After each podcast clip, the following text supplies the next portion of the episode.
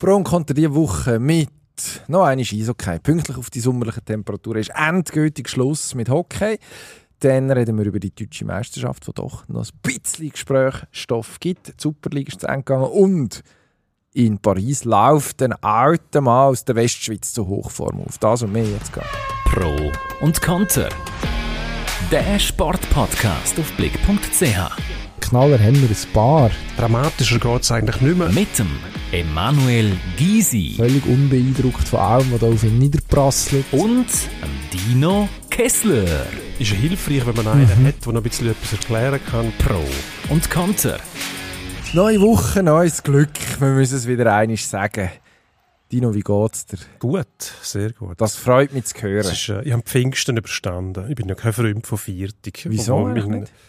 Berufskollege, Geschäftskollege, darf ich nicht mehr sagen, Berufskollege Stefan Rothmann sagt, ist ein Freitag, wieso stört dich das? Ja. Stimmt, aber ich habe nichts übrig für die kirchlichen Viertig. Ich weiß nicht, was der hat die Bibel erfunden, die Viertig. Irgendeiner fährt irgendwo hin oder auf die Seiten oder in die Hölle oder irgendetwas passiert und dann äh, hm, soll man glauben, dass das wirklich passiert ist. Nein, das Drum- muss man nicht. Das wird ja nicht Darum überprüft. man jetzt das. Das wird ja nicht überprüft, ob du frei machst, weil du glaubst, dass an Ostern Jesu, Hm. das wissen wir ja, als Kreuz genagelt worden ist oder auch nicht. Also, das, das, ich glaube, da unterscheiden wir uns. Du gehst bist da näher am Buchstaben vom Gesetz und äh, ich sehe das eher pragmatisch. Ich finde, look, sie geben uns frei, warum sollen wir es nicht nehmen? Warum ist eigentlich gar nicht so wichtig. Finde ich nicht, finde ich nicht von entscheidender Bedeutung. Ja, ja, gut, da bin ich vielleicht anders polt. Ich meine, Ich will wissen, warum das zum Beispiel die Läden nicht, nicht offen sind. Das finde ich sowieso eine Schweinerei am Bürger gegenüber, dass ich am Sonntag nicht kann einkaufen Also ich kann schon, ich wohne ja in der Nähe vom Bahnhof und dort sind, hat es immer Geschäfte, die offen sind. Ich will aber auch am Sonntag in meinem Coop oder in meinem Migro. Ich verstehe nicht, warum das Geschäft am Sonntag nicht offen sind. Und da- Verstehe ich nicht. würde das arme Verkaufspersonal irgendwann muss frei haben. Ja, aber wer sagt das? Wir. Das Volk, das Stimmvolk, das Nein, stimmt nein, das regelmäßig ab, wenn es um die das- Liberalisierung von Ladenöffnungszeiten geht zum Beispiel. Das hätte man gar nicht dürfen einführen weil das ist auch wieder so ein kirchlich, kirchlich äh, ein Zwang. Also am, siebten Tag sollst du ruhen und darum hat man am Sonntag frei. Warum? Warum? Produktivität steigern. Könntest mehr Leute einstellen, die Schichtbetriebe ab und zu mal am Sonntag arbeiten. Wir arbeiten ja am Sonntag. Das stimmt. Aber wir, wir, nein, wir arbeiten eben gar nicht. Wir dürfen Sportjournalismus Ja. machen. Das ist Ja. ja nicht wirklich Arbeit, wenn wir ehrlich sind. Das ist eigentlich noch schön. Also die Leute, die uns jetzt zulassen, die hören uns zu, weil sie gerne Sport haben, nimm ja, und möglicherweise auch ein bisschen Klamauk. Und die würden wahrscheinlich viel geben, wenn sie den ganzen Tag das dürfen machen, was wir machen dürfen. Im Ja gut, Grundsatz. auch- auch weil's- vielleicht nicht jedes Detail von unserer Arbeit, Eben, aber wir wüssten dann schon ein paar Sachen zu erzählen, die dann die Materie, die wir davon abhalten vielleicht. Möglicherweise. Bezahlung zum Beispiel. Aber Materie an und für sich ist eine, was sich sehr viele Menschen gerne damit beschäftigen. Und das weiss ich jetzt nicht, ob das auf eine Detailhandelsangestellte auch zutrifft, die für viel weniger Geld als wir muss arbeiten muss. Dort könnte man zum Beispiel ansetzen, einen anständigen Mindestlohn und dann die Laden- Ladenöffnungszeiten liberalisieren. Das fände ich schön. Dann können wir von Ja. mir aus wieder drüber reden. Das Was- sollte was- ja auch was eigentlich der Fall sein, schon grundsätzlich, oder? Das Dass die ist zu wenig, oder? fair gezahlt werden. Ähm, ja, viel zu wenig scheinbar, ja. Was wir jetzt, also, wobei jetzt schreiben uns sicher diverse Grossverteiler dann an und teilen uns mit, dass sie selbstverständlich auch was Löhne angeht, Grossverteiler sind. Die sollen sich schön zurückhalten. Ihren- Also, mein, mein Tee zum Beispiel auslaufen, das ist einfach ein Lieferunterbruch. Was ist das für eine Information?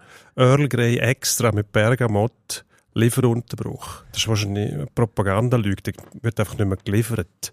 Das heißt Lieferunterbruch. Ich freue mich jetzt drauf, nächste Woche oder auch diese Woche schon, den Tee wieder zu holen im Migros. Wenn es den nicht mehr gibt, dann gibt es Rabatt. Kannst du den online nicht bestellen?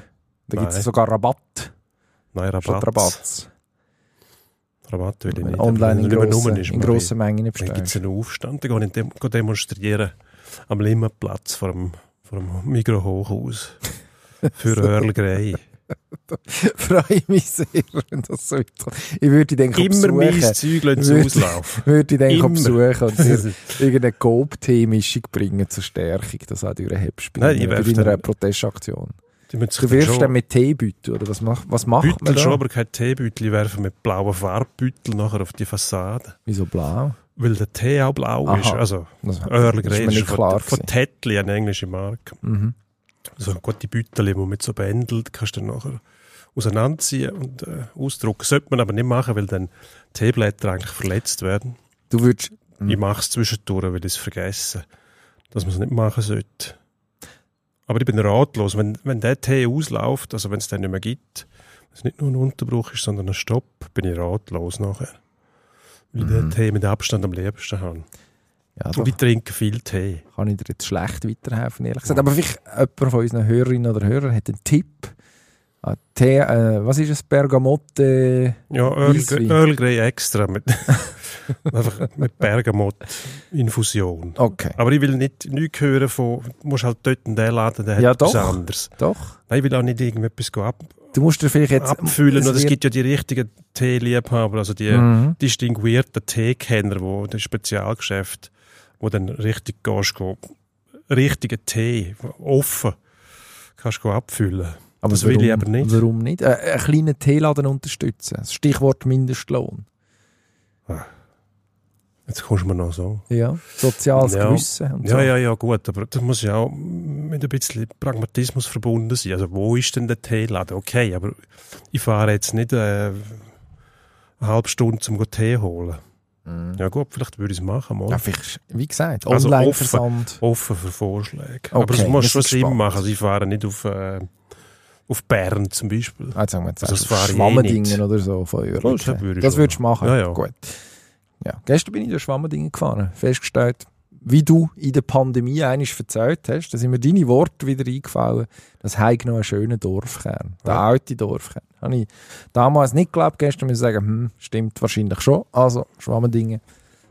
Jetzt auch von meiner Stelle, von meiner Seite empfohlen. Was wahrscheinlich jetzt wirklich gar nicht mehr interessiert. Aber wer weiß. Wer Ja. weiß. Äh, was wollte ich sagen? Ah, nur etwas habe ich noch äh, anmerken, ist mir vorhin eingefallen, wo du äh, beklagt hast, dass am siebten Tag nicht geschafft wird. Studien haben ergeben, dass es für eine Gesellschaft gut ist, tatsächlich, wenn möglichst viele Leute am gleichen Tag frei haben. Das tut offenbar das Zusammengehörigkeitsgefühl, das Gemeinschaftsgefühl stärken. Findet man zum Beispiel raus in äh, Ländern wie Schweden, in den skandinavischen Ländern, wo im Sommer zum Teil praktisch nichts läuft, weil einfach alle irgendwo ja, in meiner romantischen Vorstellung mindestens in einem rot-weiß angemalten Blockhaus im Wald oder am Meer oder an einem See sind. Ähm, und dann das öffentliche Leben mehr oder weniger ruht. Man kommt nichts erledigt über. Das ist offenbar sehr gut für die Volkspsyche. Vielleicht ist das auch noch ein Gedanke wert. Ja. Das sind übliche Ferien dann, handelsübliche, Mhm. oder? Mhm. Ja. Ja, ist, äh, der Schwede macht im Sommer lang Ferien. Scheinbar. Kann ich mir sagen. Ja. Sind das nicht auch die, die darüber nachdenken oder das schon eingeführt haben, vier Tage Woche? Schweden? Also, dass man nur noch vier. Tage Sind das nicht. Franzosen, die das schon seit Jahrzehnten erfolgreich praktizieren? Nein, die wollen zwei Tage Woche, weil sie drei Tage Woche haben schon. Und sie müssen bis, äh, was, mittlerweile bis 62 schaffen. Fortschritt ist unaufhaltsam, absolut. Gut, das ist die, nach Ja. mir die Sintflut-Ideologie. das geht auch. Womit Man, wir man kann sagen, es ist richtig oder falsch, natürlich, aber die sagen, wir wollen nicht das ganze Leben nur schaffen, sondern irgendwann auch mal, äh, ich weiß auch nicht, was dann noch genossen wird. ja, das. Alter Ja, wird dann klar. genossen. Und je früher als du das Alter kannst geniessen, desto jünger bist im Alter. Was ja. Ja. den Genussfaktor dann wieder verstärkt. Also eigentlich gar nicht, gar nicht dumm. Ja. Jetzt rein aus, aus egoistischer Perspektive. Aber volkswirtschaftlich, ich glaube, da sind wir die Falschen zum volkswirtschaftlichen Themen. Welt, oder schon? Wir sind grundsätzlich bei, bei jedem Thema Die Falschen. gut dabei. Wir tun auf jeden Fall so. Also mitreden können wir sicher. Ob wir mehr wissen als andere, wahrscheinlich nicht. Aber äh, Aber überall die ein klein, wissen auch nicht viel mehr. ein klein, oder genug, dass man kann nicken, wissend lächeln und so Stichwort geben, dass das Gegenüber einfach weiterredet und das Gefühl hat, es werde verstanden. Wenn wir aber, wenn wir zum Sport kommen, Und jetzt zum Sport.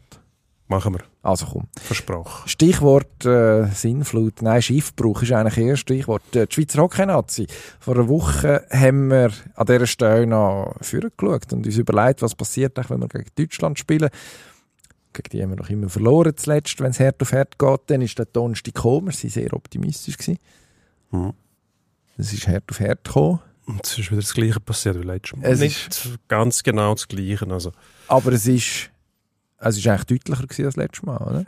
ja, weil wir, letztes Mal haben wir, glaube ich, 2-0 geführt und hat dann ähm, aus Angst vor der eigenen Courage aufgehört zu spielen. Und das Mal hat man irgendwie gar nicht richtig angefangen zu spielen. Das Mal hat man angefangen, hat bisschen Also, Druck gemacht. einen Ja. munteren Aufgalopp, dann hat äh, der Robert Meyer einen Schuss aufs Goal bekommen und auch ins Goal bekommen, wo nicht ins Goal sollte reingehen. Eigentlich unter keinen Umständen auf Mhm. diesem Niveau.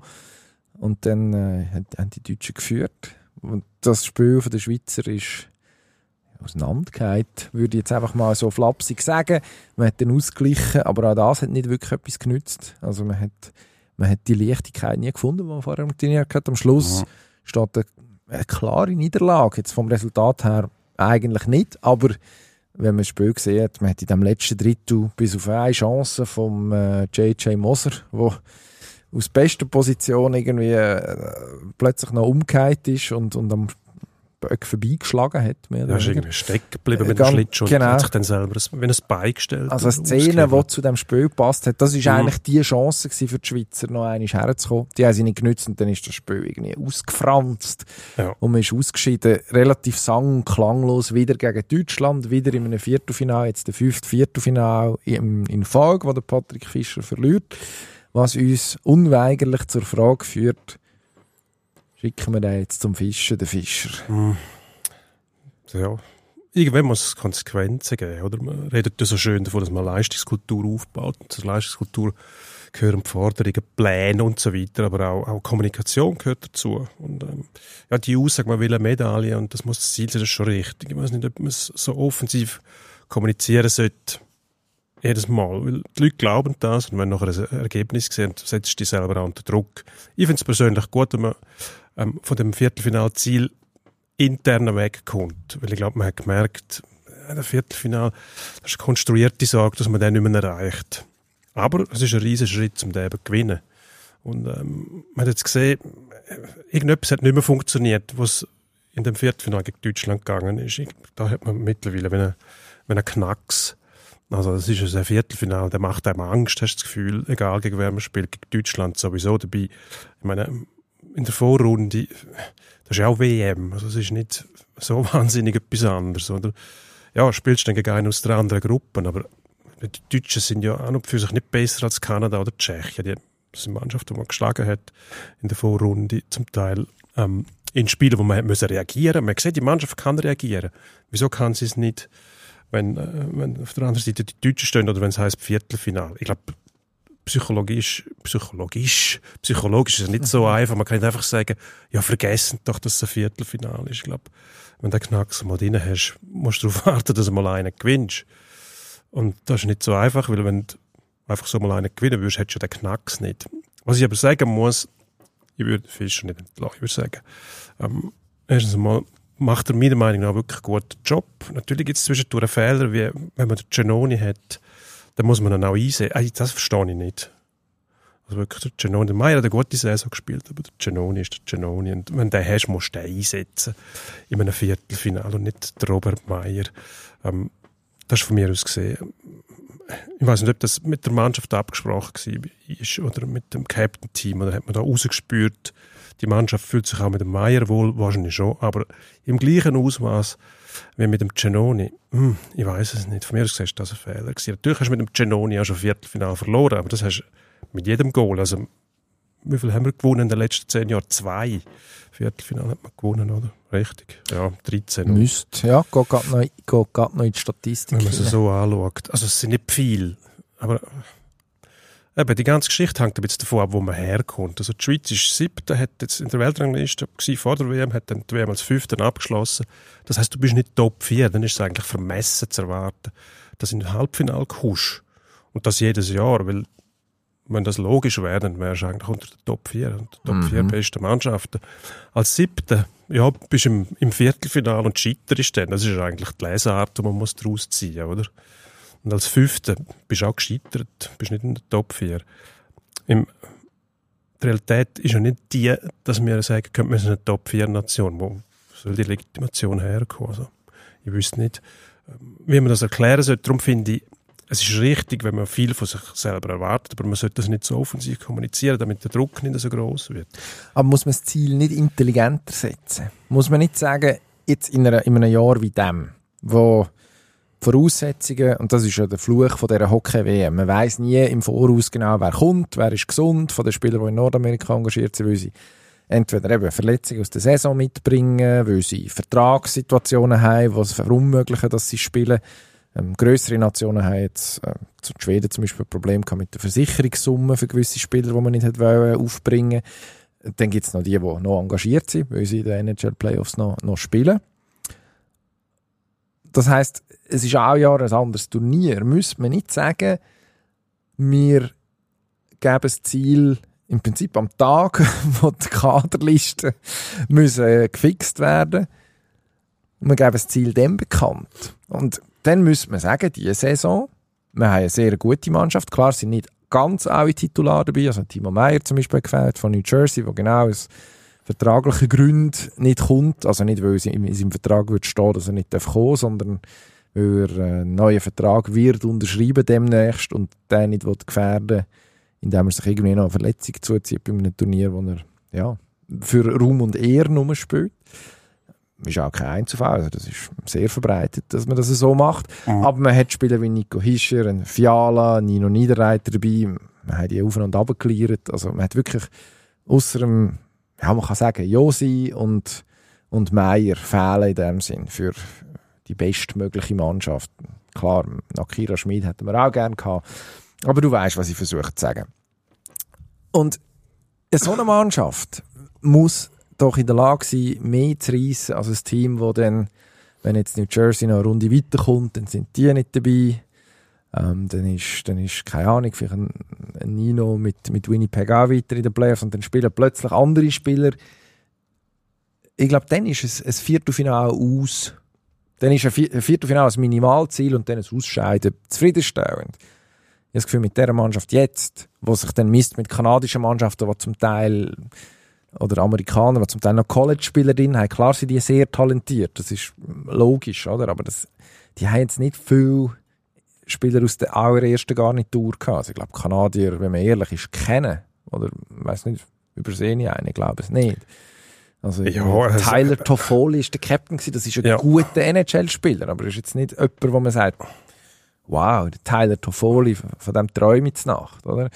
Also, und darum finde ich die, was man nicht sieht, der Dino schüttelt, irritiert den Kopf. Also, es hat noch, Aber dort hat Vorstellung, dass jemand von. Tyler Toffoli könnte Guck, man träumen. könnte von Mackenzie Weegar träumen. Das, Das stimmt, nicht, ja. Und Calgary gelandet ist. involviert gewesen in einen sogenannten Blockbuster-Trade. Es hat schon ein paar, natürlich, aber ich glaube, das wird in Zukunft auch Tendenz sein, dass nicht mehr absolute Topstars kommen an die WM. Ich glaube, man hat es ein bisschen gesehen. Es ist halt wirklich, ja, man, ich weiß, es wiederholt sich, aber es ist jedes Jahr und für Kanadier, die freuen sich dann schon, wenn sie Weltmeister werden, aber so, die Bedeutung ist halt schon, eben durch die, das, das Repetitive ist Bedeutung halt verschwindend klein für sie. Oder? Sie kommen, weil sie mehr oder weniger mühen, weil sie das mal abgemacht haben.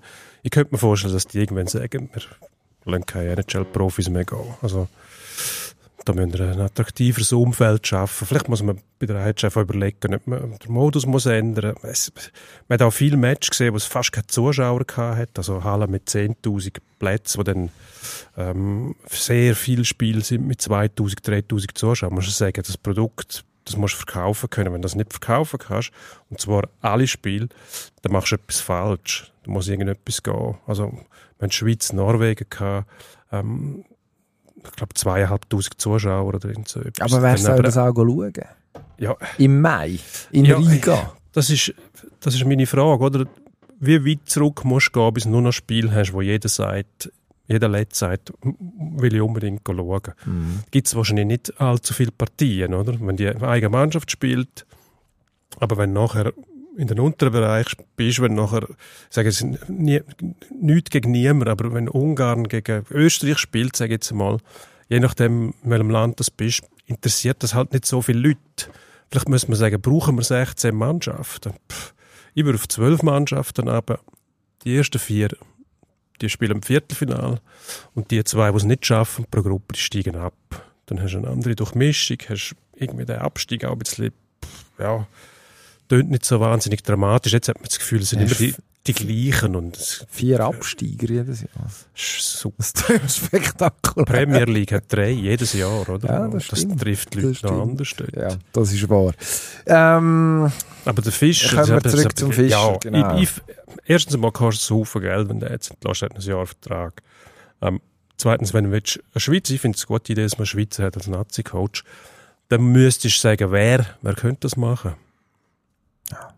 Mit dem System, das wir haben, dass der das Nazi-Coach muss fix angestellt Christian sein. Wohlwend hat Zeit. Ja, ist einer, für, der bei den U-Nationalmannschaften schon erfolgreich geschafft hat. Ja. Hat das äh, Mitglied im Patrick Fischer im Trainerstab schon gewürgt. Ich weiß einfach nicht, ob der noch vermittelbar ist oder jetzt gerade. Das weiß ich nicht, Warum? nach den Erfahrungen in Davos. Ja, weil man irgendwie ja gesagt hat, sportlich hat er zwar funktioniert, aber sein Verhalten ist nicht immer, nicht immer dem entsprochen, was man sich auch vorgestellt hat bei Davos. Ich weiß nicht, ob das bei der Nazi anders wäre oder ob es einfach noch ein bisschen Zeit braucht, keine Ahnung. Aber ich finde, Fischer macht eigentlich einen guten Job, hat auch eine gute Ausstrahlung, hat die richtigen Ideen.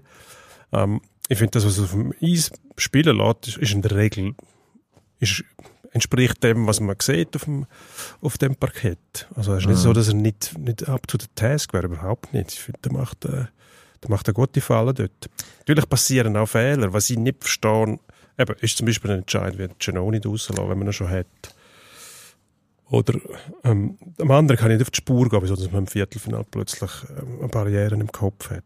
Eben das Schwierig. Problem, das Problem, das habe ich mit dem Fischer, oder? Also was, was, das haben wir an dieser Stelle schon viel gesagt. Es ist gut, dass man versucht, ein positives Hockey zum Beispiel zu spielen, dass man äh, Lust am Spielen hat. So bringt man eben auch die Spieler aus der NHL dazu, wollen zu kommen.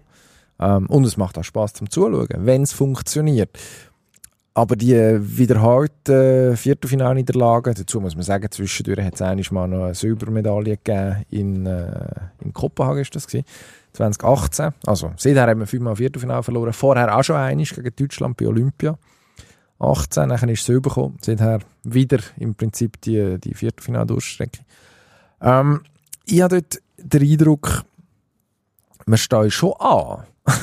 also wenn man, wenn man, wenn man gegen Deutschland dermaßen auf verlorenen Posten ist, plötzlich, nachdem man ja eigentlich vor zwei Jahren eben auch gemerkt hat, okay, wir haben irgendwie den Schalter im Kopf und man hat auch bewusst versucht, Personal zu finden, wo, oder auf Personal zu setzen, wo, wo eben nicht, wo bewusst eben nicht wie äh, Kaninchen vor der Schlange in, in so Momenten dann reagiert und jetzt ist man wieder an dem Punkt. Und ich glaube, man kann es eben nicht allein am Goalie festmachen, weil man hat, also Nein, natürlich nicht. klar ist, dass es Foul sei und klar hilft das nichts, wenn der Goalie in einem Match, wo eh, ja, halt ein, ein K.O.-Spiel ist, gerade mal einen fährt, den er muss heben.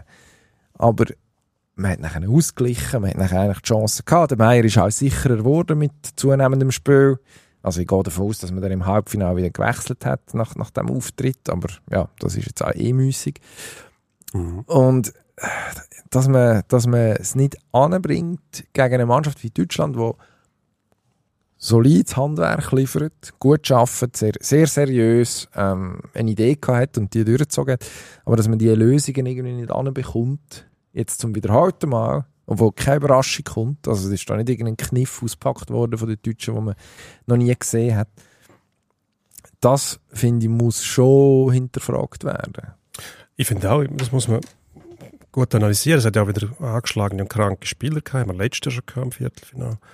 Ähm, ausgerechnet, muss man sagen, das war eine Magengrippe gewesen. Ich weiß nicht, ob das letzte Jahr Magen-Darm-Grippe war. So etwas, das, natürlich, wenn man so eine Turniermannschaft lang zusammen ist, kann so etwas passieren. Wenn du mal so ein Virus oder Bakterien drin hast, ja, bis es, äh, bis es merkst, ist es wahrscheinlich schon zu spät, dann hast noch, andere haben sich noch angesteckt.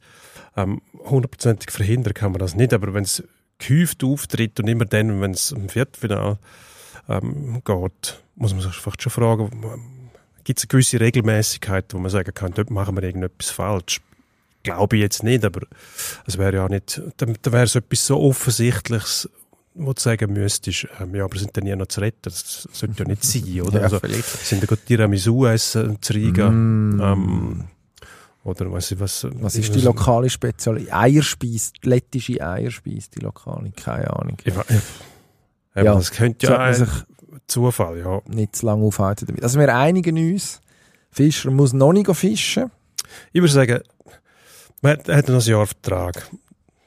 Vertrag nicht vorzeitig verlängern, auf keinen Fall. Schauen, was nächstes Jahr passiert im Viertelfinale. Vielleicht ist dann, bist du dann so weit, dass, du spürst, jetzt ist die Zeit, jetzt brauchen wir einen neuen dort. Und dann muss man dann halt schauen, wer es ist. Aber es kann ja auch sein, das ist nicht einmal, das ist nicht einmal grob falsch, wenn man sich abnützt, oder? Das kann es in einer Beziehung geben. Und dann sagen jetzt kommen wir nicht mehr weiter. Jetzt sehen wir einen Schlussstrich und schauen weiter. Würde ich aber schade finden, weil, ähm, wie gesagt, da läuft der Haufen gut. Und äh, eben, wir freuen uns einmal auch über die hervorragenden Vorrunden. Das darf man auch nicht vergessen. Nur ist halt, am. Schluss steht dann die Enttäuschung. Und Äh, mit dem gehst du dann in den Sommer. Und das, äh, ja, man müsste schon, also es muss möglich sein. Wenn du ein Viertelfinalgegner kannst aussuchen, dann würdest du wahrscheinlich immer sagen, ja, wir nehmen gerne die Deutschen. Offiziell würdest du das nicht sagen. nicht. Aber wer, was ist denn die Alternative? Gegen die Amerikaner ist das letzte Jahr gleich rausgekommen. Die Finnen sind in der Regel, die Schweden sowieso nicht. Also, wenn es ein Wunschkonzert wäre, wären wir wahrscheinlich dann schnell wieder bei den Deutschen, weil man dann sagt, ja gut, aber natürlich sind die auch gut. Das hat man jetzt gesehen. Die sind auch im Finale gekommen, wie wir vor fünf Jahren. Haben, haben die Silbermedaille geholt, wie wir vor fünf Jahren. Äh, Der Gegner muss ja ernst nehmen. Und gleich hat man das Gefühl, wenn, dann die. Aber genau gegen die ausgerechnet nicht. Weißt du, was würde helfen? Apropos Fischer. Patrick Fischer soll doch mal im Urs Fischer anrufen. Der ist jetzt Ja. seit fünf Jahren in Berlin, Union Berlin. Am Trainieren auf dem Fußballplatz, für die, die sich nur für Eishockey interessieren. Ähm, und macht dort einen wahnsinnigen Job. Aus der zweiten Bundesliga aufgestiegen, Klasse gehabt, Conference League, Europa League, jetzt Ja. Champions League Qualifikation. Wenn einer weiß, Wenn, wenn ein Fischer weiß, wie man die Deutschen schlägt. Der meine, gewinnt die ganze Zeit gegen die Deutschen. ja, also der kann ja nicht, er kann nicht kommen, weil er hat im Normalfall Meisterschaft, wenn die Hockey-WM ist, aber mindestens sein Wissen, so wie ich jetzt den Urs Fischer würde einschätzen auf, die, auf Distanz, der ist doch bereit, für mindestens in einer fremden Sportart sein Wissen ein bisschen weiterzugeben. Und vielleicht sollten die Fischer einfach zusammen mal sich kurz schließen und dann Köpenick, Köpenick Zug Connection muss da spielen. Könntest du mal vorschlagen. Und dann, und dann wer weiß, vielleicht führt das dann, vielleicht führt das zum gewünschten Erfolg. Ich würde es versuchen. Hm. Würdest du das weitergeben? Ich gebe es mal weiter, ja. Da, gut, das wäre das wär schön. Das wär schön. Versuchen wir es. Womit wir schon beim Fußball wären. Hm. Das ist jetzt nicht so ein geschmeidiger Übergang. Den haben wir Wieso? auch schon geschmeidiger hergebracht. Wie, was, was willst denn du? Wie, wie, wie hättest du es denn du gemacht? Nein, ich, Herr Moderator. Off offensichtlich ist mir auch nichts, nichts eingefallen. Ist Mhm. Also jetzt haben wir es jetzt haben wir es definitiv. Jetzt haben wir es definitiv verdattelt. Jetzt haben wir, haben wir es in die Stock gebracht. Schon la- gut. Das Ja, ist, gut. Also als Wir sind- Gestotter ist es ja sowieso Gut, wir sind, ja, wir sind beim Urs Fischer gewesen. Das ist ja eigentlich schon Bundesliga. Ja. Und dann ist aber Dortmund ist passt- auch Bundesliga. passt irgendwie nicht, weil die wissen ja nicht, wie man gewinnt. Die sind eigentlich wie die Schweizer Nazi. Borussia Dortmund, wie die Schweizer Ja. Nazi, die eine gute Vorrunde spielt, dann muss man noch ein Match gewinnen, um das Ziel zu erreichen. Bei der Schweizer Nazi ist der Halbfinale. Und man weiss, es trennt uns noch ein Spiel. Und dann verkackt man es aber wirklich glorios. Also, gilt für die Mhm. Schweizer Eishockey-Nazi in diesem Match gegen Deutschland, gilt auch für Borussia Dortmund im 34. Bundesliga-Saisonspiel gegen Mainz, wo man gewusst hat, wenn wir in diesen Match reingehen, wenn wir den Match einfach gewinnen, sind wir deutsche Meister. Zum ersten Mal seit zehn Jahren nicht Bayern, wo Meister wird.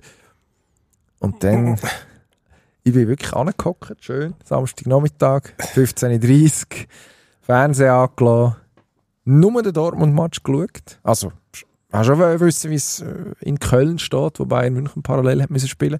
Aber ich fand jetzt, Dortmund muss einfach den Job machen. Und dann kann nichts mehr schief gehen. Mhm. Und haben wir das wollen anschauen. Das war Wahnsinn. Gewesen. Also die Stimmung wirklich sensationell in dem Signal Iduna parkt, wie es äh, Westfalenstadion schändlicherweise mittlerweile heißt.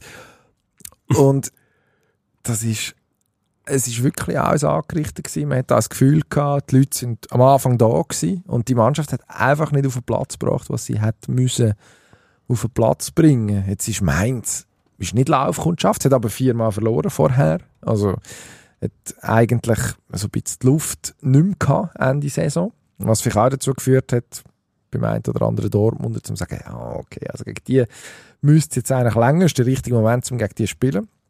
Und dann hat man es aber Mhm. wirklich fertig gebracht. Standardsituation, Kopfballgoal. Sebastian Aller, der nicht so gut aussieht, Aller nachher geht noch einmal nicht gut ausgesehen, wenn er den Penalty verschießt. Und dann kassiert man es 0-2 in der, ich glaube, 24., 25. Minute. Und von dort an, also es ist vorher schon wenig gegangen und von dort an ist es nachher richtig düster gewesen. Man können zuschauen, wie die, also man hat wirklich so eigentlich elf Fragezeichen gesehen auf dem Platz. Für den Rest von der Spieldauer, klar, es hat dann das Aufbäumen gegeben, es hat auch tatsächlich gute Einwechslungen gegeben vom Trainer, vom Edin Terzic, der mit dem Gio Reyna und dem Herr Duranville aus Belgien zwei ja, so Pausenplatz-Fußballer ein bisschen vom Typ her reingebracht hat. Und das hat etwas genützt, weil die Mainzer, die sich so eingemauert haben, hinter die hat man in 1 zu 1 Duell ja, müssen herausfordern und dann bezwingen. Das hat tatsächlich für Chancen gesorgt. Besser gewesen als die ewigen Flanken, die man einfach von links und rechts hineingeschlagen hat in der ersten Halbzeit, recht fantasielos. Aber am Schluss ist es schon verdammt wenig gewesen, was Dortmund zeigt. Und parallel Ja. Bayern München, wo früh in Führung geht, 1-0. Nachher, äh, ich glaube, 2-0 geführt hat, ganz kurz, bis man gemerkt hat, ah, Handspiel. Leroy Sané, ja. Das Goal wieder zurückgenommen. Dann Kölner Ausgleich, ein Penalty, wo man glaube auch darüber diskutieren kann. Aber neun Minuten vor Schluss, 1-1 Dortmund im Stadion jubeln sie, weil man plötzlich Meister wäre, weil Bayern nicht muss gewinnen, um überhaupt eine Chance zu haben, um an Dortmund vorbeiziehen. Und dann macht der grosse Jamal Musiala, einer von meinen Lieblingsspieler tatsächlich, eine Minute vor Schluss, also in der 89. Nachspielzeit lassen wir jetzt einfach mal weg. Für die Dramaturgie von dem Ganzen. Das 2-1 für Bayern München und die Sache ist ja, mehr oder weniger gelesen. Dortmund hat hat er natürlich noch Zeit gehabt, so etwas aufholen, aber ist teuer gewesen. Da muss man sich nicht wundern, also wenn man das nicht herbringt. Am Schluss hast du nochmal die Chance, ähm, Bayern eigentlich den Weg bereitet mit dem, was ist es, 1-3, haben sie verloren gegen Leipzig. Genau, Letztes ja, Spiel. letzte Woche. wo Dortmund wieder führen kannst. Und wenn du dann im Heimspiel Mainz nicht schlägst, äh, du hast es schon gesagt, nichts gegen Mainz, aber wenn du Meister werden ja, dann musst du das Spiel halt gewinnen. Aber meine, Bayern hat jetzt die schlechteste Saison seit, weiss ich wann gehabt. Am Schluss. Punktemäßig. Bezüglich Rummel und Unruhe im Club. Ähm, ein bisschen mehr als sonst. Richtig ruhig ist es dort nie. Aber Ähm, schon deutlich unruhiger gewesen. deutlich unruhiger als sonst, ja, mit dem. Trainerwechsel und äh, wo ein bisschen Getöse verursacht hat. Und gleich schaffst du es nicht. Ich meine, Dortmund nur in der Lage gewesen, um überhaupt noch können Meister werden. Wieder einmal, weil Bayern einfach so schlechte Saison gehabt hat. Mit zum Teil äh, wirklich auch Sachen, wo man sagen muss, ja, das kann nicht gut gehen. Da muss auch, irgendwann reagiert die Mannschaft auf diese, Sachen. Logischerweise kannst du nicht einfach durchlaufen. Da bringst du es gleich nicht fertig. Aber auch, mir, mir hat es zum Teil nicht gepasst. Also, der Watzke geht mir eh, ähm, Wo ne? fühlt, wenn ich den sehe, fühlt sich so an, wie gegen das Fell bürstet irgendwie.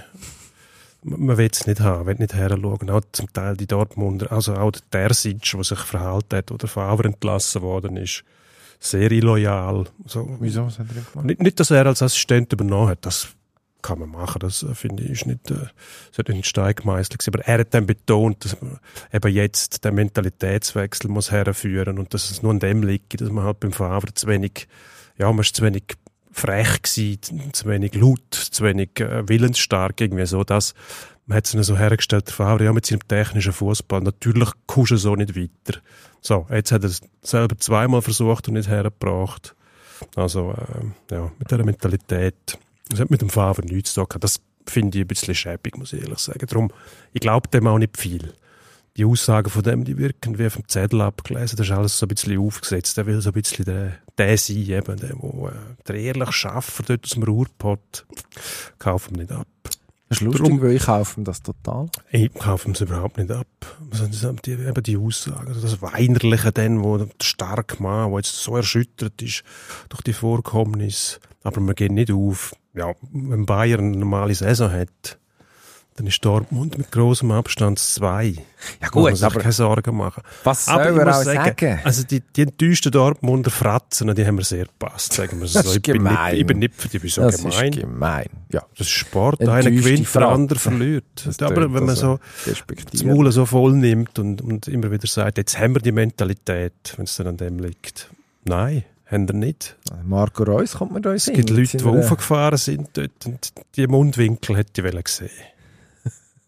Es Ja, hat ganz viele Leute man, gegeben, die dort Sport. Ja, Ja. selbstverständlich. Es ist auch Teil, also das Schöne ist ja bei Borussia Dortmund, es ist, obwohl man Kapital verloren hat, das letzte Spiel, und dort auch, ich glaube, man kann es so sagen, versagt hat in diesem Match, in diesen 90 Minuten, es ist, wird niemand entlassen. Das ist ja bei anderen Clubs, sogar wenn sie gewinnen, nicht selbstverständlich. Ähm, die Personalie Terzic vielleicht noch kurz. Also, ja, ich weiß nicht, ob du ihm da nicht ein bisschen Unrecht tust. Also, glaubwürdig ist er insofern ja schon nur, dass er, glaube wirklich ein Borussia Dortmund Kind ist. Ähm, also Fan gsi, in der, auf dieser Südtribüne auch gestanden, sich nachher aufgeschafft im Club. Ob jetzt die, was jetzt die Aussage. Nein, natürlich nicht. Aber wenn du sagst, äh, du empfindest ihn nicht als authentisch, ich glaube, das, also, das nehme ich schon anders wahr. Also, ich habe jetzt auch den Eindruck, die Mannschaft reagiert auf ihn sehr positiv. Also, das scheint zu funktionieren. Interessant finde ich auch, dass die Kurve zweimal gleich ist. Das haben wir, glaube ich, an dieser Stelle auch schon besprochen. Dass, als er das erste Mal für den Favre übernommen hat, hat es einen Moment gedauert. Und nachher hat es funktioniert. Und jetzt eigentlich gleich. Also, er hat da, damals, das Mal, Anfang Saison übernommen. Und, und hat auch einen schwierigen Start gehabt eher. Man ist nicht so in die Gang gekommen. Und irgendwann, wo, wo er eine gewisse Zeit hatte, um Einfluss zu nehmen, hat die Mannschaft nachher offensichtlich gecheckt, was, was er will und hat das umgesetzt. Und aus dieser Perspektive bin ich schon sehr gespannt, auch was jetzt kommt. Also was, was passiert jetzt als nächste Stufe? Die Chance hat er gar noch nie gehabt. Weil man letztes Mal den Marco Rose schon verpflichtet hatte, als, als neuer Trainer. Und, und ihn, also man hat ihn ja dort eigentlich wegbefördert, dann technischer Direktor gewesen, schnell für eine Saison. Ähm, Jetzt bin ich gespannt, was die nächste Stufe Terzic Fußball ist. Weil ich habe schon das Gefühl, man hat in Dortmund gemerkt, dass man ein bisschen mehr, ja, ein bisschen mehr Robustheit braucht. Also Emre Can ist einer der Spieler von, diesen, von dieser Saison für Borussia Dortmund gewesen, wo eine Wasserverdrängung mitbringt, wo in dem Mittelfeld auch für in der Lage ist, dass es mal klopft. Und vielleicht, vielleicht ist es am Schluss etwas ganz Einfaches gewesen. Jude Bellingham, der fehlt, wo äh, ja, äh, jedes Element verkörpert. Also der kann einigermaßen physisch spielen, aber hat logischerweise auch Spielkultur, die er verkörpert. Wenn der jetzt auf dem Platz gestanden wäre gegen Mainz, wer weiß, vielleicht hätte die ganze Geschichte anders ausgesehen. Dann würden wir jetzt anders reden. Und äh, es wäre die Moving in Dortmund nicht nach oben, sondern würde nach oben gehen. Man würde sagen, endlich ist mal jemand anders Meister geworden. Ich finde ja, wenn man jetzt das anschaut, das Meisterrennen, es müsste doch jedes Jahr fast so sein. Es Möglichst. war mindestens spannend. Gewesen, ja. Es war grosse Unterhaltung. gewesen. Eigentlich egal, wie es rauskommt am Schluss. Oder? Also, man, kann, man kann Borussia Dortmund vorwerfen, okay, wir haben den Job nicht gemacht, wir haben wirklich würde zwischenzeitlich kein, kein, kein Bein mehr auf den Boden bekommen in diesem Spiel. Ähm, aber es ist, es ist bis am Schluss alles möglich gewesen. Und ich hoffe, dass es ähm, die, die zweite Niederlage, die der Aki Watzke diese Woche noch erlitten hat, nämlich der DFL-Investor, wo, wo jetzt doch nicht gesucht wird, wo ja der Watzke sich, ich sage jetzt mal, sehr ungeschickt geäussert hat im Nachgang und äh, etwas von, von Solidarität erzählt hat, wo die Grossen bereit waren, Gewalten zu lassen gegenüber den kleineren Clubs, ähm, wo jetzt undankbarerweise den Investor abschmettern und jetzt muss nie mehr jemand mit Solidarität kommen. Also ich glaube, erstens hat er fürchterlich. das Wort Solidarität schon lange nicht mehr nachgeschlagen im Duden. Einfach Ja. mal schauen, was, was bedeutet das eigentlich.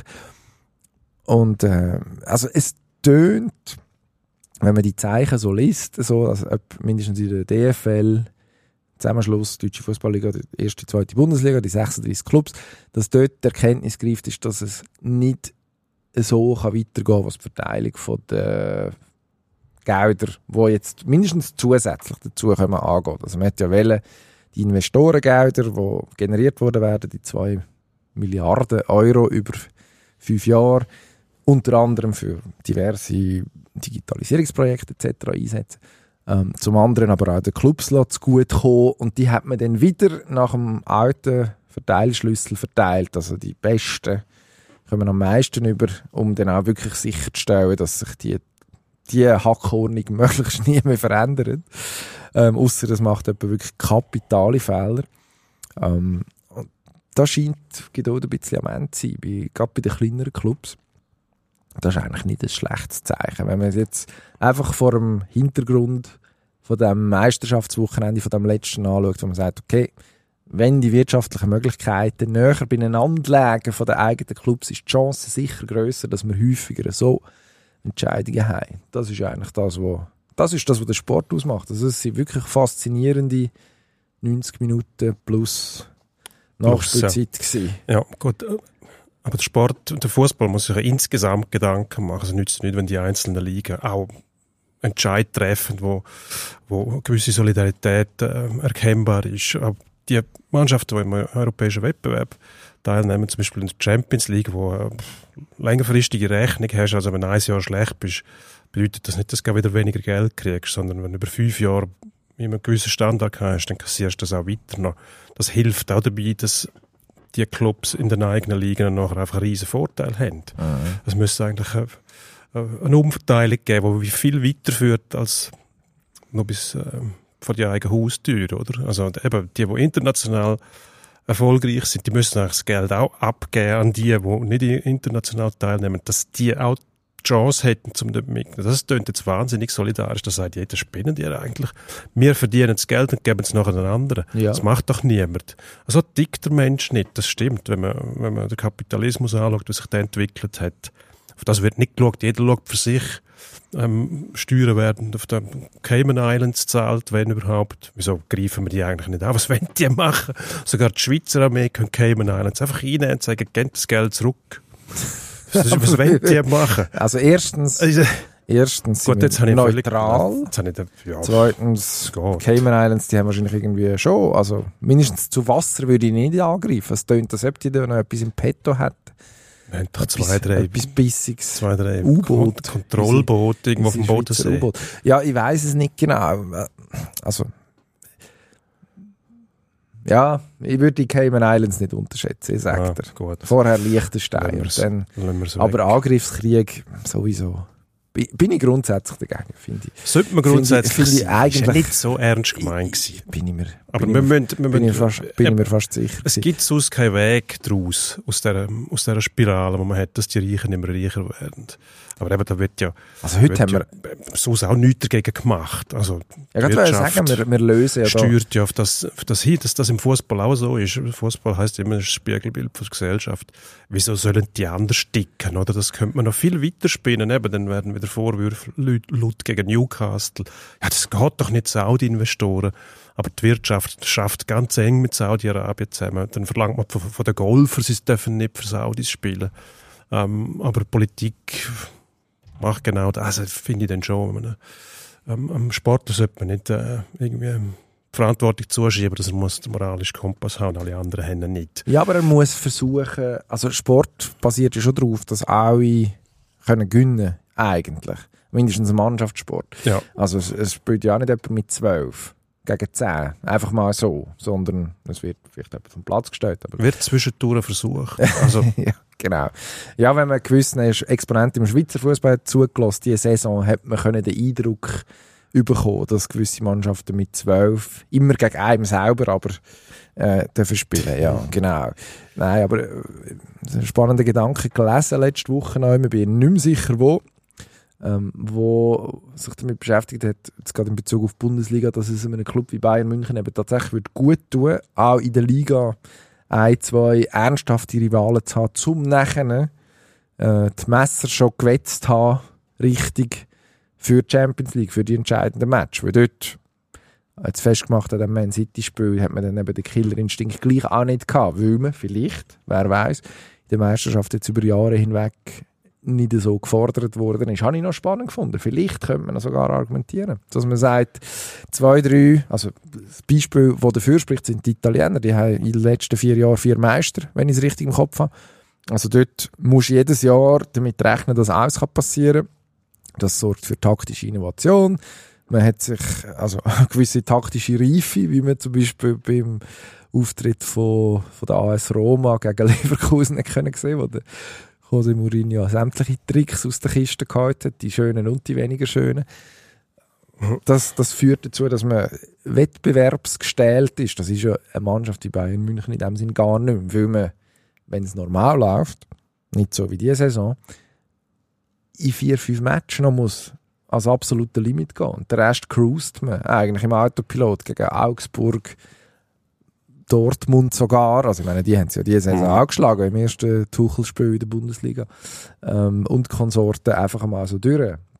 Das, das nützt wahrscheinlich eben auch nicht, wenn man die grossen europäischen Weihen anstrebt. Aber jetzt, ich glaube, müssen wir weitermachen. Oder nein, lass uns noch kurz über, über das Bayern München reden. Es ist der Tag von der stammeligen Überleitungen. Das, das ziehen wir jetzt durch. Also, Bayern Hm. ist ja, man hat es gesagt, nicht ganz so ruhig wie auch schon. Und jetzt ist alles wieder anders, aber so wie vorher. Genau. Das ist die Abteilung Menschenwürde ist zurück mit dem Uli Hoeneß und dem Karl-Heinz Rummenigge, die gern für sich ähm, ja, Moral in Anspruch nehmen und so richtig orientiert sind. Das stimmt immer alles. Der Uli Hoeneß ist der, der gesagt hat, sonst müssen wir der Zeitung eine Tabelle diktieren, wie sie ausgesehen hat, wenn wir nicht vorne sind. Ähm, ja, dass der Kahn gescheitert ist, dort das erstaunt mich eigentlich nicht so. Also die Voraussetzungen, schon bevor er reingekommen ist, hat man irgendwie zwei Jahre lang dort auf dem Stühle gehabt, hat er dürfen zuschauen. Hast du das Gefühl gehabt, der Hönes hat der, der Kahn auf dem Schoß und der krault noch so ein bisschen im Nacken und dann schnurrt der Kahn. Und irgendwann hat der Hönes dann gesagt, so, ich gehe nicht, also kannst du auf das Stühle hocken. Das funktioniert. Ich weiß nicht. Also, nichts gegen den Kahn, aber ich habe nicht die Idee gehabt, dass der das drauf hat. Wo hat mich auch können täuschen, gut und recht. Sie können passieren. Und jetzt, das, jetzt hat man das Geschenk, oder? Also erstens einmal ist das erste, was die jetzt machen, ist ein Neuner holen, also ein richtiger Mittelstürmer. Mhm. Und dann ist der Hönes wieder zurück und dann pfeift ein anderer Wind. Also, dass Dortmund nochmal so näher an die herkommt, das kannst du glatt vergessen. Also, die nächsten zehn Jahre sind eigentlich schon wieder ausgebucht. Ich bin ja gespannt. Also man hat das Chaos, wo, das, wo der Club abgibt. Also man hat es jetzt geschafft Ey, am vergangenen. Wochenende. Man ist Meister geworden. Zum ersten Mal seit Jahren hat dann Thomas Müller wieder mal etwas gespürt am letzten Spieltag, wo er Meisterschalen bekommen hat. So ist es mir vorgekommen. Ähm, In dem Siegerinterview, das er nachher auf Sky gegeben hat zum Beispiel. Also die, das ist wirklich, also wenn man das geschaut hat, die Szene, Bayern ist fertig gewesen. Die haben auf dem Handy müssen schauen, wie läuft es in Dortmund. Dann ist dort abpfiffig und dann sind die jubelnd zu ihren Fans gesäckelt in Köln, in dem, im, im Auswärtsgästeblock. Also, da hast du gemerkt, okay, Emotionen. Etwas, was man in Mhm. München, in München gefühlt nur so in homöopathischen Dosen in den letzten Jahren immer noch hat können erleben, weil es so klar war. Ja. Und in diese Euphorie rein, wo es endlich mal wieder eine gibt, platzt nachher die Nachricht. Ich glaube, der Kicker sind die ersten was sie hatten, hat sich dann relativ schnell bestätigt von allen verschiedenen anderen Medien, dass Kahn, also der Oliver Kahn, CEO und äh, Hassan Salihamidzic, der Sportvorstand, den Club werden müssen verlassen. Also parallel eigentlich zum einzigen Triumph von dieser Saison, nachdem äh, DFB-Pokal und Champions League abschreiben zieht man diesen, diesen, diesen Jubelstürmen oder Stecker, indem man wieder über Personalien diskutiert. Also es hat ein, ein Bild gegeben, das war ein Bild für die Götter. Gewesen. Der Salihamidzic, der auf dem Platz im Meister-T-Shirt irgendwie Mm. äh, wo sich die dann immer auch überzieht, mit dem Herbert Heiner, mit dem Clubpräsident diskutiert, gestikuliert. Keine Ahnung, was die dort geredet haben, aber es hat so gewirkt, als ob man gerade noch einmal würde nachher besprechen, was da jetzt eigentlich, wie das kann sein. Erstens, dass man trotz Meistertitel muss gehen und zum anderen, das hat er wahrscheinlich vorher schon gewusst, aber zum anderen, wie es kann sein, dass man das jetzt publik macht und dass Ali Hamicic statt dass er sich wenigstens jetzt noch schnell feiern dafür, dass er einen Meisterkader zusammengestellt hat, was er faktisch hat, ähm, muss erklären, warum, was er, warum was er schon wieder muss gehen. Also das ist eine dermaßen schräge Versuchsanordnung, wo ich mich dann schon frage, ob das nächstes Jahr, also ob man jetzt einfach davon ausgehen kann, dass es nächstes Jahr dann wieder normal ist und einfach ein ruhiges Betriebsklima und alles wieder gut, wie der Uli Hoeneß, der immer die Fäden gezogen hat. Also das ist während der Saison durchgesickert und jetzt hat er es eigentlich ja gesagt. Ich glaube, es war auch der Kicker, gewesen, wo er davon geredet hat, dass er den Kahn auch beim Triple geschickt hat. Also er hat keinen Zweifel daran gelassen, dass das sein Entscheid ist. Also das Machtzentrum Höhnes, das hat es immer gegeben. Er hat einfach Macht ein bisschen, ein, bisschen, ein bisschen ausgelagert und das Daily Business versucht auszulagern. Das hat offensichtlich nicht funktioniert. Ja gut, aber das Also. ist klar. Also, das, so einer gibt Macht nicht aus den Fingern. Aber dann, Das, das siehst du dem schon an. aber dann bin ich nicht sicher, ob, das, ob, ob, jetzt, ob jetzt einfach wieder Ruhe einkehrt. Doch, Das jetzt ich Ruhe, weil er, Das wenn er dort ist, ist zwar nicht absolute Ruhe, aber es ist eine andere Unruhe. Eben, dann gibt es PKs, wo, wo alle beschimpft werden und dann fordern wir Menschenwürde für sie zwar, aber nicht für andere. Wenn der, weißt du, Juan Bernat zum Beispiel, dann, der hat so einen Dreck zusammengespielt, die hätten fast, wären fast aus der Champions League ausgeschieden. Das war der Satz, gewesen, nachdem er Mensch, die Würde vom Menschen ist unantastbar gesagt hat, eben solche Sachen. Die erlebt man dann wieder. Aber ich glaube, punkto Führung von dem Club kann man dem Hönes also nichts vorwerfen. Also punkto Führung zum Erfolg, zum finanziellen Erfolg oder Stabilität, wie man dem mal sagen will, ähm, gibt es dem Hönes nichts vorzuwerfen. Ich glaube, das war ein Versuch mit dem Kahn, der ist gescheitert. Ich finde das auch nicht so dramatisch, wenn man dann merkt, es geht nicht. Der hat eine Art, zum den Club zu führen, wo, wo einfach nicht passt.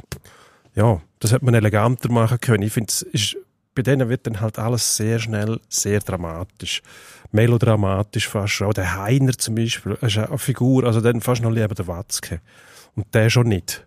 Aber der, also das Erscheinungsbild, das der abgibt, das ist so ein Typus, ein Schlag von denen, äh, lieber nicht. Hilft auch nicht. Also ich glaube, der Hönes tut dem FC Bayern sogar gut. Und wenn ich das sage, ich hö- höre mir selber zu und verschrecken ab mir, weil ich niemals denkt hätte, dass ich jemals sagen würde, der Hönes ist gut für irgendetwas. Außer für, für einen Club wirklich gut aufzustellen und den finanziell können gut führen. Ja, aber die Ausstrahlung und alles, und man denkt, nein, muss er fürchten sich mit dem. Aber der hat scheinbar Sachen im Auge wie das Betriebsklima, sagt er. Da muss ich sagen, Sapperlot. Ja, wenn er das hat, ja. Oder wenn es nicht einfach, Wenn wenn es nicht einfach, wenn es nicht einfach eine Behauptung ist. Oder, keine Ahnung, Betriebsklima. Also, Aber die haben früher ja, der, der, was ist der Kalle Rummenigge gewesen, Vorstands, weiß auch nicht mehr was die, die haben, auf jeden Fall haben die zwei auch den Eindruck erweckt, als ob sie sich nicht immer einig sind. das So. kann man, glaube ich, so sagen. Ja. Aber sie haben es gleich fertig gebracht, dass man das Gefühl hat, da ist eine Eintracht, Weg, nicht die Eintracht Frankfurt, sondern dass sie schlussendlich gleich am, am gleichen Strick ziehen, wenn es darauf ankommt, auch wenn sie nicht immer von der gleichen Seite herlaufen. Und ich So. glaube, das hat jetzt ein bisschen gefehlt. Der Kahn hat nie den Eindruck vermittelt, als ob er also irgendwo angedockt hat bei dem Club, aus, dass er immer wieder gesagt hat, er sei schon als Spieler 14 Jahre bla bla bei dem Club und jetzt noch als, als Funktionär, ja, aber das muss ja dann gleich stimmen. Aber den Eindruck hast du nie gehabt. Es ist auch auf der Tribüne rumgehockt wie die anderen vorher. Da hat er eine saure, saure Miene gemacht, wenn es nicht gelaufen ist. Ähm, ja, mehr nicht. Mehr hast du nicht mitgekriegt. Und dann ist der Moment gekommen, wo der Knackpunkt war in der Saison, wo man den Nagelsmann entlassen hat. Auf eine Art und Weise, wo man sagen muss, ja, so einen jungen Trainer einfach so absagen, wenn der Vater noch über, über die Presse oder die sozialen Medien, dass er nicht mehr Trainer ist. Ähm, ja, Aber da muss man jetzt schon auch sagen, so etwas passiert ja dann nicht ohne Hönes Wissen. Also wenn wir sagen, das Machtzentrum Hönes hat es immer gegeben, dann ist ja dort zwar formal keine Verantwortung mehr dort, logisch, weil man ist ja nur noch ihr Präsident und äh, am Tegernsee sitzt man am Faxgerät und äh, gibt wahrscheinlich etwa die mal wieder heiße Tipps weiter. Aber also Fakt, das wäre Theorie. Fakt ist, ist ja, also der Thomas Tuchel ja davon geredet, sogar, als er vorgestellt worden ist, dass er mit dem Uli Hoeneß telefoniert hätte und ihm gesagt hätte, dass er, dass er Sorge werde tragen zu seinem Club. Das ist sinngemäß seine Aussage. das ist ja so, das ist Also- so eine, das, so, eine, so ein Thema, wenn so ein neuer Trainer kommt und dann gerade sagt, ich habe mit dem im Fall mit dem Obersten, Ja, das das ist ist wieder, mal, wieder Crawford, der zum ZSC erzählt hat, er dann mit dem Walter frei. Also nicht, dass da ein Irr- Irrtum aufkommt, dass er eine direkte Leitung hat zum, zum Genau. obersten Chef. oder? Genau. Und in München geht es offensichtlich auch nicht ohne. Darum glaube ich auch nicht, dass eine Entlassung wie die von Julian Nagelsmann einfach einen Uli Hoeneß überrascht getroffen hat. Ah, Also nein, das ga- glaube ich nicht, aber die Art und Weise, wie sie durchgezogen worden ist, da hätte der Oli Kahn müssen sagen, da bin ich nicht dabei, dass es auf diese Art und Weise gemacht wird, das muss sauber gelöst werden. Und hat er sich müssen dagegen wehren und nachher auch sagen, es war nicht meine, meine Adresse. Gewesen. Natürlich hat der Uli Hoeneß das müssen durchwinken, anders kann man sich es gar nicht vorstellen. Eben, aber darum die Art und Weise ist schon, also Natürlich ist die Art und das hat Weise auch mit schräg, Härte, mit Härte hat das überhaupt nichts zu tun. Sie beanspruchen dann gerne die Härte für sich, oder? Das gehörst du dann gerne knallhart, gehen sie vor. Nein, gehen sie nicht, das ist einfach Fehlleid, sagen wir Ja, aber die Art- Graubünden. Fehlleid. Die Art und Das, Weise. das ist einfach nicht das schäbig, das ist nicht, das ist auch nicht hart, das ist einfach einem Angestellten, wo der Nagelsmann hat ja, ja, irgendwie hat man das Gefühl, gehabt, es, funktioniert nicht mehr, dann hat sich ein bisschen abgenützt. Okay, dann, aber du hättest doch können Saison fertig machen lassen.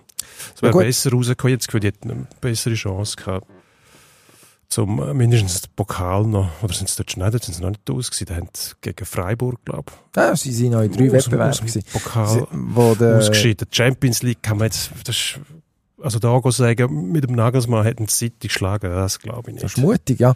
Wo, nein, wo sie raus sind, sie sind noch in drei Wettbewerben gewesen, genau. Da hat man gesagt, ja, man will die Saison retten, oder? Weil man Angst hat, am Schluss ohne eine einzige Trophäe da zu stehen. Jetzt hat man eine gewonnen. Man kann sagen, mit dem Julian Nagelsmann hat man die möglicherweise auch gehabt. Also, pff, ja, werden wir nie herausfinden, logischerweise.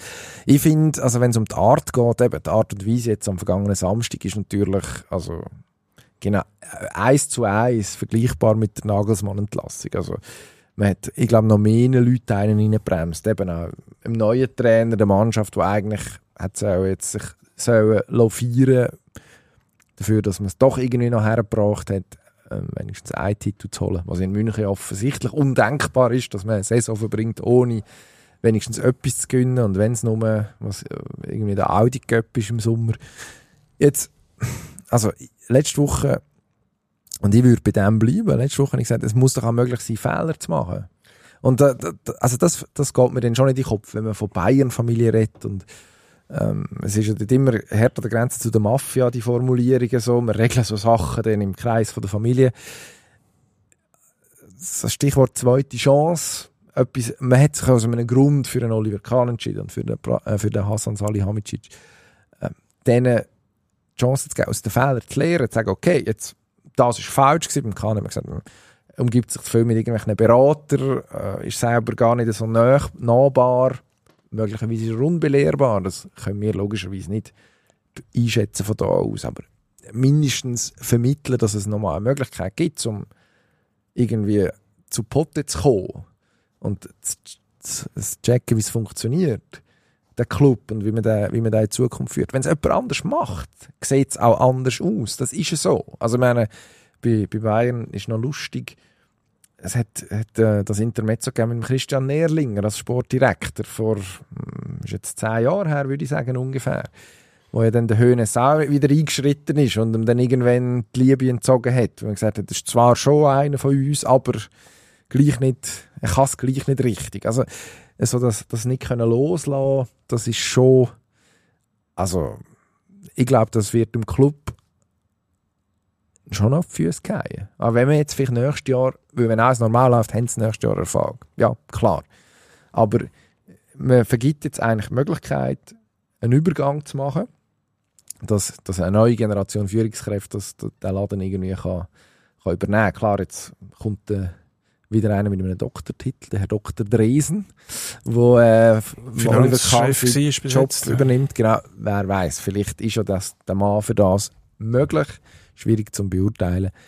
Ähm, werden wir sehen. Aber Ja, ja Also gut, aber der- solange der Höhnes rum ist, wird es dort so weitergehen. Das ist völlig klar. Der wird sich nicht ändern. Um, so, so kommen es tatsächlich nicht weiter. Ja. Also, geht jetzt mit dem Höhnes weiter, aber der nächste, der kommt, wird sich ja anders verhalten als der Höhnes selber. Wenn er das nicht akzeptieren kann und will, dann wird er so lange lebt müssen dort Strick in der Hand behalten. So, jetzt wechseln wir die Liga, bleiben auf dem gleichen Untergrund. Äh, Fußball, Super League ist auch Ah. fertig geworden. Ja. Mindestens einmal. Es gibt vielleicht noch Barrage, dann wissen wir, Stand Dienstag noch nicht genau. Möglicherweise ja oder nein, ob Iver da ähm, darf oder nicht. Aufsteigen. Genau. Ja. Aber was wir mindestens mal wissen, wir wissen, wer Meister geworden ist. Schon lang. Und wir wissen, ähm, dass der FC Basel mh, auch für Unruhe gesorgt hat. das wissen wir auch, auch schon lang. Ja. Was ist jetzt die Bilanz von dieser, von dieser Saison? Das ist eine gute Frage. Also, Sion scheint nicht können absteigen. Nein, das wissen wir noch nicht. Aber man ist jetzt in der Barrage, ähm, wo man ja Stand jetzt Dienstag Mittag gegen Stadlos an Uschi muss spielen und äh, sich muss durchsetzen in Hin- und Rückspiel. Will man nicht die Challenge League spielen nächste Saison, was eine ziemliche Schmach wäre für die Constantins, die letzten Sommer noch den Mario Balotelli geholt haben und haben ganz vorne angreifen und jetzt ist man wirklich Mit dem in Balotelli Einzelteile Nein. zerschellt. Ähm, also, wie du sagst, wenn es äh, dumm läuft, und ich meine das im Sinn von, es wäre gut, wenn ein sportlicher Aufsteiger auch sportlich kann aufsteigen und nicht an irgendwelchen Lizenzfragen scheitert. Wenn es Mhm. dumm läuft, dann darf ich da nicht rauf.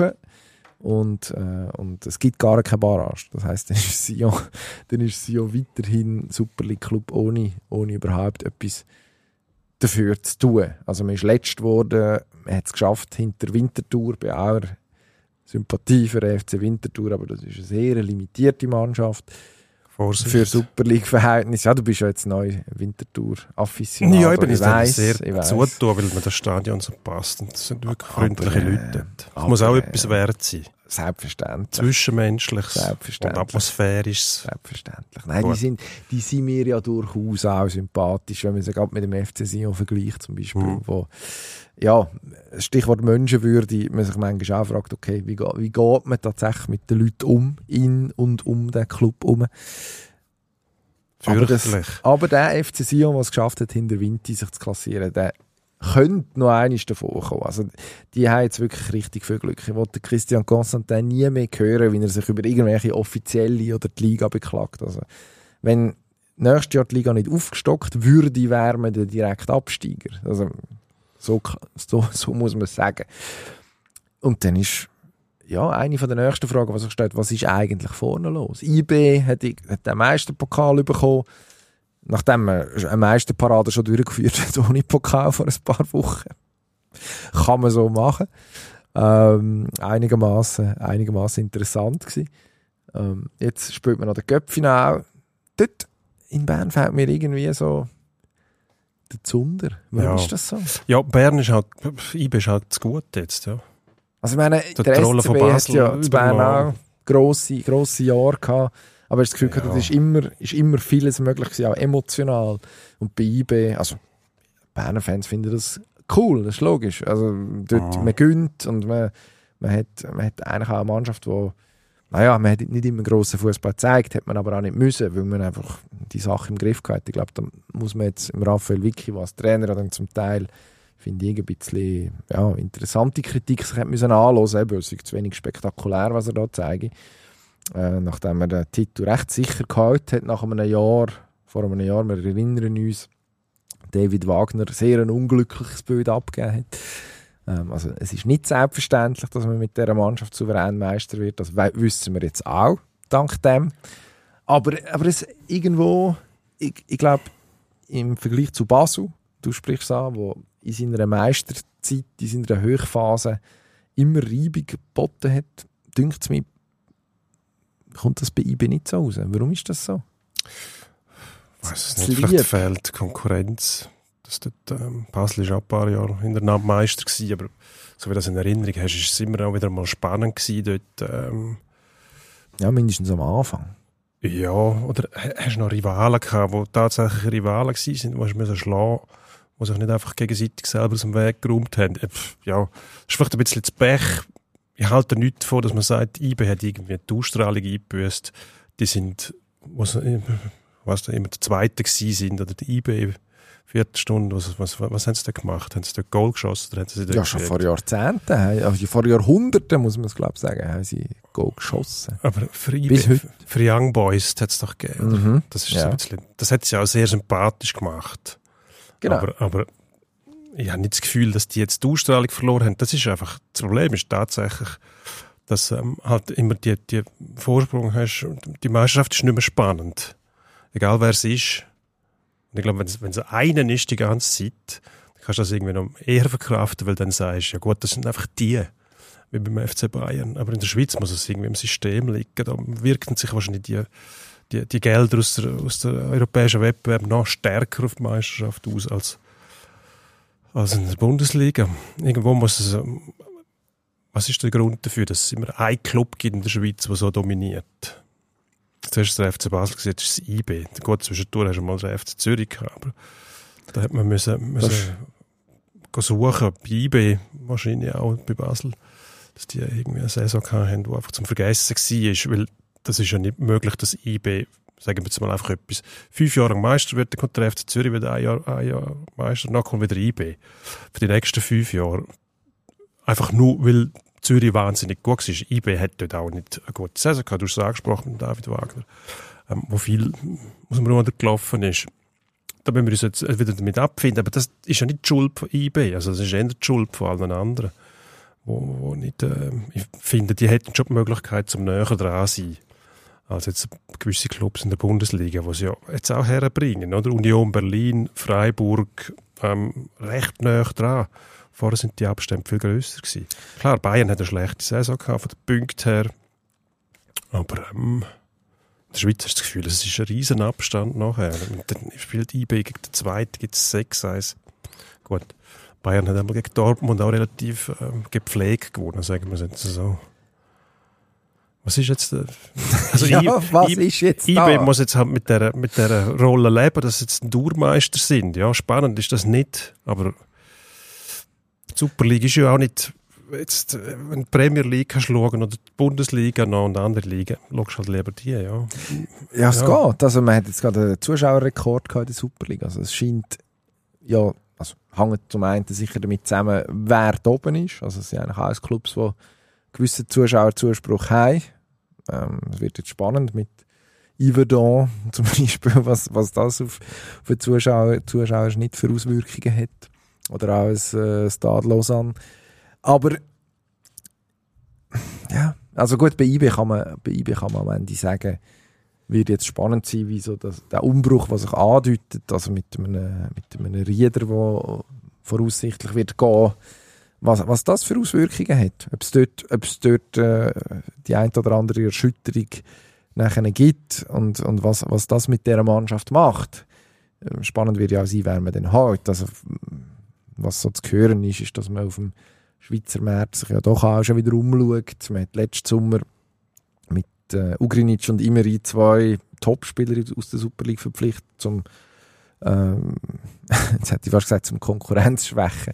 Ja, zum, zum, äh, zum auch für, für Europa gerüstet sein, ist nachher aber relativ früh gescheitert. Also das wird für IB die Nagelprobe sein, ob man, ob man auf Europa-Level dann auch kann glänzen kann. Weil das muss man auch noch sagen. Also europäisch hat der viel geschaltete FC Basel die Kohle für die Schweiz dieses Jahr wieder aus dem Feuer gehabt. IB ist sicher in einer Gruppenphase diese Saison, auch dank dem FCB, wo so gute Arbeit gemacht hat in den letzten Jahren für, äh, für einen UEFA-Koeffizient von der Schweiz. Das muss man jetzt dann irgendwann auch mal auf den Platz bringen. Ich glaube, das wird, das ist ein bisschen der Fluch vom, vom Raphael Vicky, das hat unser Kollege Alain Kunz unlängst gut zu Papier gebracht, dass er zu einem grossen IB-Trainer sein, längt es nicht mehr bei der aktuellen Gemengelage Meister zu werden, sondern man muss eben tatsächlich auch europäisch noch einen Leistungsausweis haben. Den hat er noch nicht, also ist jetzt eine Saison da, das andere Licht, das ist kein schlechter Gegner gewesen, wo man gegen unglücklich ausgeschieden ist. Aber jetzt in, in, einer, in, einem, in einem nächsten Schritt muss logischerweise auch da eine Entwicklung, eine Entwicklung ablesbar sein. Und da bin ich schon gespannt, ob das, ob das so gelingt, wie man sich, wie man sich das vorstellt. Ja. Und dann ist die Frage nach Basel. Was Ja. passiert nächstes Jahr mit dem FCB? Jetzt hat man den Sprung in die Conference League gerade noch geschafft am letzten Spieltag, gegen GC gewonnen, Fünfter geworden. Das Minimalziel vom Minimalziel. Also ich gemeint, eigentlich sei mal das Ziel Platz 2 gewesen. Das hat man sich dann irgendwann müssen abschwenken, weil es nicht mehr erreichbar war. Jetzt ist man mindestens europäisch. Was heisst denn das jetzt? Wird jetzt alles ruhig zu Basel? Nein, aber eine gewisse Grundberuhigung hat ja schon Einzug gehalten, wenn man weiß, was dort passiert auch, oder was mit dem Trainer weitergeht. Ähm, und ich glaube, ja, das Saisonfinale hat jetzt schon auch die Nerven ein bisschen abgekühlt, würde ich sagen.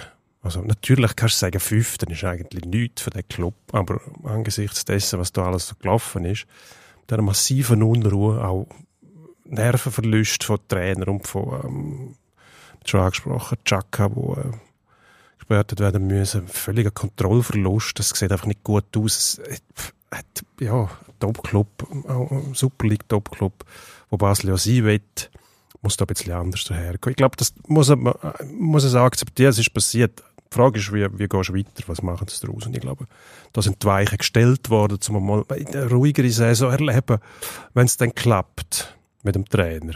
Das ist natürlich die Frage. Also, in Basel wird es ja immer unruhig sein bis zu einem gewissen Punkt. Man kann nicht davon ausgehen, dass man nächstes Jahr IB kann hundertprozentig äh, auf Augenhöhe begegnen. Das wäre ein bisschen vermessen. Gleichzeitig wünscht man sich ja das, logischerweise. Mit, mit, mit der Zielsetzung Zweite hat man eigentlich gesagt, an IB kommt man nicht vorbei. Ich weiß nicht, ob es das ändert im Hinblick auf nächste Saison. Aber äh, was ich nicht gesehen ist, dass Basel irgendwann in nächster Zeit wieder die Funktion übernehmen kann, die es mal hat, der FCB, wieder ähm, top sein. Ich kann mir das unter dieser Führung nicht vorstellen, ehrlich gesagt. Das ist die, das ist die grosse Frage. Da fehlt äh, Finanzkraft hinten dran. Ja gut, das ist nochmal ein Thema für sich. Ich glaube, da müssen wir mal einen von unseren Kollegen, Sebastian Wendel oder Stefan Kreis, einladen. Weil in diesem Verwaltungsrat gibt es ja eigentlich... Ähm, Leute mit Geld, sagen wir es mal so. Dan Holzmann oder das Ehepaar Reh, wo sehr gut betucht ist und wo grundsätzlich Möglichkeiten müsste haben, wenn man denn will. Ähm, genau. David Degen sagt offen, dass er nicht noch, dass er jetzt im Portemonnaie nicht noch ein paar Millionen hat, die er einfach so kann an Fond rausschmeißen. Ich glaube, es wäre der grösste Fehler, wenn man beim FC Basel würde versuchen, jetzt IB Jetzt töne ich wieder, äh, wie der geheissen, der Herr Siegenthaler, der bei IB als Verwaltungsrat einsteigen, einsteigen hat sollen, als Basler und, äh, und gesagt hat, ja, wir können äh, Basel auf Jahre raus nicht angreifen und dann gar nicht erst können anfangen ähm, richtig schaffen. Jetzt töne ich wieder einfach umgekehrt. Ich glaube, es wäre ein Fehler, wenn man würde versuchen, IB auf Teufel komm raus rauszufordern. Und zwar aus dem einfachen Grund, du sagst, man braucht ein bisschen Ruhe.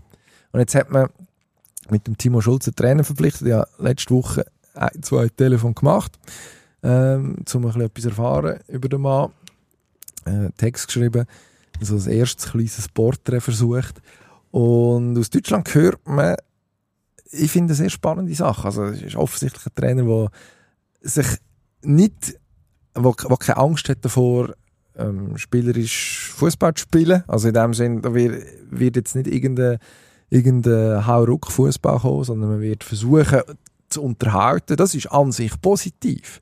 Es kann einfach zur Folge haben, dass man ich meine, die, die Basler Abwehr ist diese Saison, sagt oder andere Mal schon heftig im Schöf gestanden. Das kann zur Folge haben, wenn man weiter offensiv Fußball sehen dass es, mm, ja, ich sage jetzt mal, in der Rückwärtsbewegung zwischendurch abenteuerlich kann werden. Der Mann ist zuletzt Trainer beim FC St. Pauli gewesen. Also überhaupt erst Trainer beim FC St. Pauli, dort gespielt. Nachher mehr oder weniger jede Funktion im Club gehabt, als Präsident gefühlt. Ähm, und jetzt zuletzt zweieinhalb Jahre Trainer. Und ähm, sein letztes halbe Jahr war eigentlich prägt davon, dass man offensiv gespielt hat und aber defensiv immer wieder Böcke drin gehabt, wo man sich nachher ins eigene Bein geschossen hat. Was aber kommt, ist, glaube ich, einer, der gut kann schwätzen im positiven Sinn, also einen gewissen Unterhaltungsfaktor mitbringt, auch in der Lage ist irgendwie ja, so die Relationen zu sehen. Also es geht um Fußball und nicht um Leben und Tod. Das ist glaube ich noch gut zum Vermitteln. Jetzt geht auch als Gegenpunkt zum zu dem letzten halben Jahr, wo der Heiko Vogel mit dem Auftritt, den er zum Teil hatte, sich und im Club nicht unbedingt den Gefallen da hat. Also so die, das, das Überbeissen, ähm, wo, also Gott sei Dank hat er es irgendwann eingesehen, hat sich dann mindestens nach seinem letzten Ausraster entschuldigt öffentlich, wenn er auf den Schiedsrichter los ist. Und jetzt kommt mit dem, mit dem Kollegen Schulz jemand, der in der Aussendarstellung und von seiner Ausstrahlung her sicher mal positiver ist, positiver an die Sache angeht und eigentlich auch sollte bei Rückschlägen positiver sein, was man so hört. Ähm, unter anderem mit unserem geschätzten Kollegen Betty Fasli geschwätzt, der jetzt ein halbes Jahr unter ihm geschafft hat in Hamburg. Und äh, das hat eigentlich, also, hat mich, hat mich noch beeindruckt, wie offenbar der, der Schulz auch innerhalb von der Mannschaft in der Lage ist, ein positives Klima zu erzeugen, selbst wenn es nicht läuft. Das ist eigentlich etwas, was dem Team jetzt müsste gut tun. Dazu kommt da die Fähigkeit, ähm, mit jungen Spielern zu arbeiten, lange im, im Nachwuchs gewesen. Also, es wäre viel da. Jetzt einfach mal auf dem Papier. Jetzt müssen wir einfach schauen, ob das Ganze nachher eben auch in Ruhe kann über die Bühne gehen. Und dort, das wird, das wird die grosse Frage sein. Schafft das Basel? Ruhig zu bleiben, Nerven zu behalten. Und für das würde es eben wahrscheinlich helfen, nicht wieder zu sagen, ja, wir müssen unbedingt zweit werden. Aber jetzt kommst du und sagst, ja, und Leistungskultur? Ja, zu Recht. Ich finde, der Club muss den Anspruch haben, vorne mitspielen. Das kannst du nicht immer gewährleisten, logischerweise. Ich glaube, im Moment haben sie andere Probleme, als am IB vorbeizukommen, sondern äh, nur schon irgendwie wieder in die Region vorzustoßen. Ich glaube, da ist Ruhe, eine gewisse Grundruhe mal sicher keine schlechte Idee. Ähm, ob das wirklich möglich ist, also jeder Trainer kann das wählen, kann der Willen haben, um so zu arbeiten, aber wenn er vom Präsident oder vom Sportchef oder von allen zusammen nicht in Ruhe klar wird und äh, nicht in Ruhe sein Ding kann durchziehen und die Kabine kann abschotten von so nervösen Leuten wie dem Degen, dann wird es schwierig, oder? Das kriegst du immer mit als Spieler. Also, so was ich die aufführen, dann kannst du sagen, ja, der kommt nicht bis in die Garderobe, kommt der sicher, oder? Das wird er auch machen. Also, dann steckst du die Leute. Und irgendwann schlägt das durch. Das kann vielleicht am Anfang noch gut gehen, aber irgendwann hast du als Spieler dann einfach, wenn der zu Wasser bis zum Hals steht, dazu noch irgendwo der Druck zu groß wird. Dann hast du noch Trainer wie der Vogel, der die ganze Zeit ausleiert, oder? Und, und die Nerven nicht behalten. Hat eh schon keine gute, nicht so gute Körpersprache, hat man das Gefühl. Auch das Gesicht, oder? Man sieht dann, oh nein, nicht gut, nicht geil. Du hast auf dem Platz und siehst an der Außenlinie, das ist ja, Gut, ich sage immer das Gleiche an dieser Stelle. Spieler scheinen eigentlich noch gerne gehabt zu haben als Trainer. Ja, ja. Das mag, das mag sein, aber das, das Bild, das die abgeben für die Öffentlichkeit, deutet auf das hier. Und das muss nicht sein. Das sind dann nebst den Problemen, die du sonst schon hast, dass du einfach eine Mannschaft hast, die viel besser ist wie IB, dann machst du das Problem auch noch daheim, indem du eigentlich selber immer wieder in die Bredouille bringst, wenn du mal ruhig wärst, statt dass man profitiert hat von dem Europacup, wo man so, so weit gekommen ist, so gute Leistung, hat man gleichzeitig irgendwie die Meisterschaft sabotiert und dann noch mit Ach und Krach den fünften Platz am Schluss noch geschafft. Das muss ja auch nicht sein, oder? Das gibt ja auch ein bisschen mehr Ruhe, wenn man vorher schon wüsste, da ist man eigentlich nicht gefördert. Ich glaube, das bringt man her. Wenn man den Trainer wirklich in Ruhe arbeiten lässt, dann habe ich ein gutes Gefühl für den FC Basel. Vielleicht ist das die Chance, dass man jetzt mit Ach und Krach gerade auf Europa gekommen ist. Eine gewisse Demut. Ähm, man hat eine schöne Europakampagne gehabt. Also sehr, sehr gute, das muss man so sagen. Ähm, und jetzt, ja, mal schauen, wer, wer als erstes blinzelt zu Basel. Das ist wahrscheinlich die Frage. Vielleicht, vielleicht, vielleicht wenn es wenn's von außen ruhig bleibt, vielleicht lassen sich dann auch die handelnden Personen nicht so schnell anstecken. Mal schauen. Da wird Erwartungsmanagement mehr ins Netz gehen als letztes Jahr, haben wir die Idee. Nicht ins Netz sollen sie gehen, wenn sie Tennis spielen, sondern einfach drüber. Und äh, darum sind wir jetzt bei unserem guten Kollegen, also sprich du für die, der Stan Wawrinka, wo der Leute so wahnsinnig sympathisch sein soll. Ist er? French Open? Roland Garros wo Du jetzt, glaubst- äh, läuft. Alle haben den plötzlich so gern, den Stan. Es ist ein bisschen der Effekt, den man hat, wenn ältere Leute noch Sport treiben. Und dass man, die werden dann plötzlich sympathisch. Also mir ist der Stan fast nie sympathisch gewesen. Stan Er ist mir nicht, nicht grundsätzlich unsympathisch, aber er ist mir auch nie sympathisch, mir eigentlich mehr oder weniger egal gewesen. Ja, ich weiss, das heisst ja, aber er ist ein Schweizer und spielt gut Tennis. Ja, der hat seine Turnier gewonnen, aber er ist mir eigentlich mehr oder weniger am äh, äh, vorbei. Und die Meinung ändert jetzt nicht, nur weil er ein bisschen älter ist. Also da geht mir immer noch am äh, äh, vorbei. Ja gut, also das ist natürlich... Das, darf, darf man das sagen? Ist das, ist das erlaubt? Oder muss man als Schweizer ja, Nein, man muss. Fan sein von jedem. Man muss man hat immer so das Gefühl, wir. Schweizer sind dort durch. Aber, Wir, wir kleinen Schweizer haben so gute Tennisspieler. Ja, aber, aber, Hm. aber. Stell dir vor, der Roger Federer hat es nicht gegeben. Was natürlich für uns als einer von den Top 17 Roger Federer Fan Podcasts eine undenkbare Vorstellung ist. Aber angenommen, der Roger hat uns nicht mit seiner Anwesenheit, mit seiner Existenz beehrt. Stan Wawrinka wir der grösste Tennisspieler in der Geschichte, drei Grand Slam Turnier gewonnen, ähm, wahnsinnige Willensleistungen gezeigt. Also der Marathon-Stan kommt ja nicht von ungefähr den Nickname. Jemand, der auch immer von dieser Leidenschaft gelebt hat. Und ich glaube, das ist das, was jetzt ihm zu gut kommt. Also, dass er einfach gern Tennis spielt und man merkt ihm das auch an. Also er müsste das nicht machen. Er hat in seinem Leben genug Geld verdient. Er könnte in äh, Monte Carlo sitzen, das Leben genießen, Aperol Spritz trinken und irgendwie noch ein bisschen. Jetski fahren oder so. Und, und alles wäre gut. Es würde sich niemand beklagen. Aber nein, er hat sich nach schweren Verletzungen wieder zurückgekämpft, lang äh, dafür geschuftet, dass er wieder kompetitiv am Platz steht. Und man hat es ja schon zu Basel gemerkt, letztes Jahr an den Swiss Indoors, wo das Publikum plötzlich wahnsinnig reagiert hat auf ihn. Also wirklich extrem positiv. Ähm, es hat etwas Rührendes irgendwie, weil man, es stimmt natürlich schon, du sagst eben, alte Leute treiben Sport ähm, und das, das wird nachher irgendwie anders wahrgenommen. Man weiß natürlich, da, der wird uns jetzt nicht mehr zehn Jahre begleiten, auch nicht mehr fünf, vielleicht noch zwei, wenn es hochkommt. In Paris 24 könnte er sich wahrscheinlich schon noch vorstellen, die Olympischen Spiele so als irgendwie Abschluss. Und jetzt, spannend ist schon, am, am Montag in dem ersten Rundenspiel gegen Herr Ramos Vinolas, Vinolas Ramos, spanischer Gegner, wo er wirklich mm, wieder hat müssen beißen, über fünf Sätze müssen gehen und das Publikum ist völlig austickt bei seinen Punkten am Schluss nach seinem Sieg, also die, die, das Pariser Publikum, das ist total mitgegangen mit ihm. Das, da, ich glaube, das ist am Ende so die, der, der verdiente Lohn dafür, es ist eigentlich die Auszeichnung für sein Lebenswerk, was ihm jetzt entgegenschwappt. Also das Wissen, da ist einer, ist immer einer gewesen, der sich alles hat müssen erarbeiten. Es hat sicher andere gegeben, die talentierter gewesen wären, aber er hat wollen, hat Lust gehabt und hat am Schluss sehr viel rausgehauen. Und jetzt genießen wir ihn, solange er noch da ist. Das, es ist irgendwie so da. Es ist so eine Wehmut. Vielleicht profitiert er auch davon, dass eben mit dem Roger Federer jemand jetzt sehr prominent gegangen ist. Es hat andere gegeben, Andy Murray, der gegangen ist, wieder kommt jetzt. Rafael Nadal, der muss pausieren. Also man merkt schon, die, die, die Generation Federer, sage ich jetzt mal, die ist, die ist am Adieu sagen. Und vielleicht will man jetzt einfach die, die noch genießen, solange es geht. Und da kommt der Stand dann halt ins Spiel, ob der dir gleich ist oder nicht.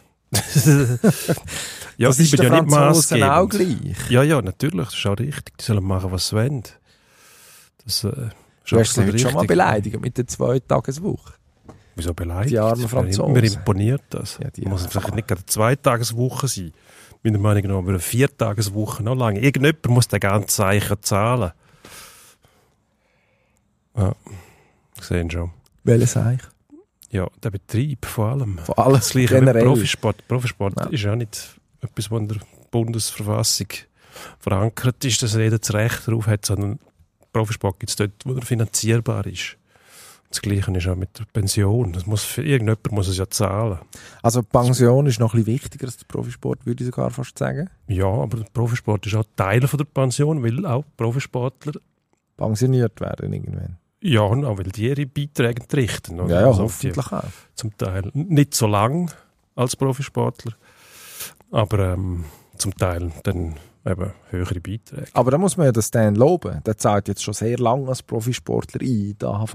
Ich weiß nicht, macht er das? Also Steuersitz ist Monte Carlo, ich Ja. weiß nicht genau, wie das läuft. Und wenn er, je nachdem, wo er das Geld verdient, wie wird das eigentlich versteuert, wenn jetzt in, in Monte Carlo oder sagen wir jetzt in, in Paris, wenn ich dort, äh, was kriegen die? Für das Turnier sind 3 Millionen oder so. Ja, viel.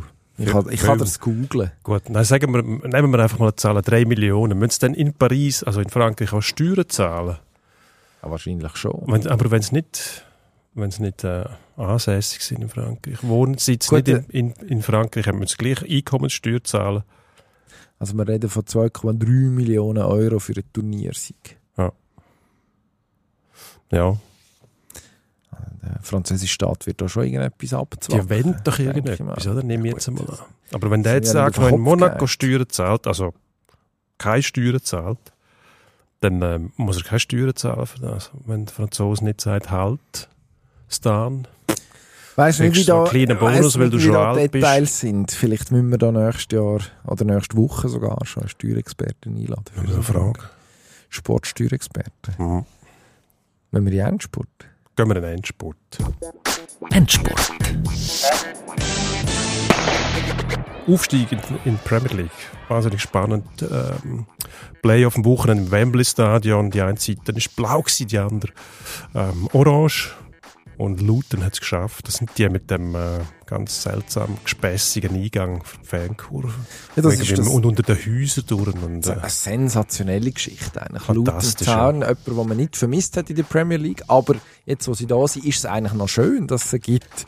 Sie sind äh, in den letzten Jahren durchmarschiert, oder durchmarschiert, äh, langsam, aber sicher aufgestiegen, eigentlich ein bisschen wie der Urs Fischer, der Urs Fischer vom englischen Fußball, einfach immer ein bisschen besser, bis es aufgelenkt hat. Und jetzt hat man am Schluss Coventry geschlagen im Penalty-Schießen, ist aufgestiegen, ein bisschen ja, der Zwergenaufstand im Moment. Also Luton steigt auf, in Deutschland ist Heidenheim, unser neuer Lieblingsclub. Wir haben festgestellt, dass äh, in und um Heidenheim registriert worden ist, dass wir wissen, wer der Tim Kleindienst ist, wo ja dann am äh, vergangenen Wochenende auch dafür verantwortlich war, dass Heidenheim tatsächlich aufgestiegen ist, nachdem man lang hinten war gegen Regensburg, noch das 3-2 geschossen hat in den 99. Spielminute.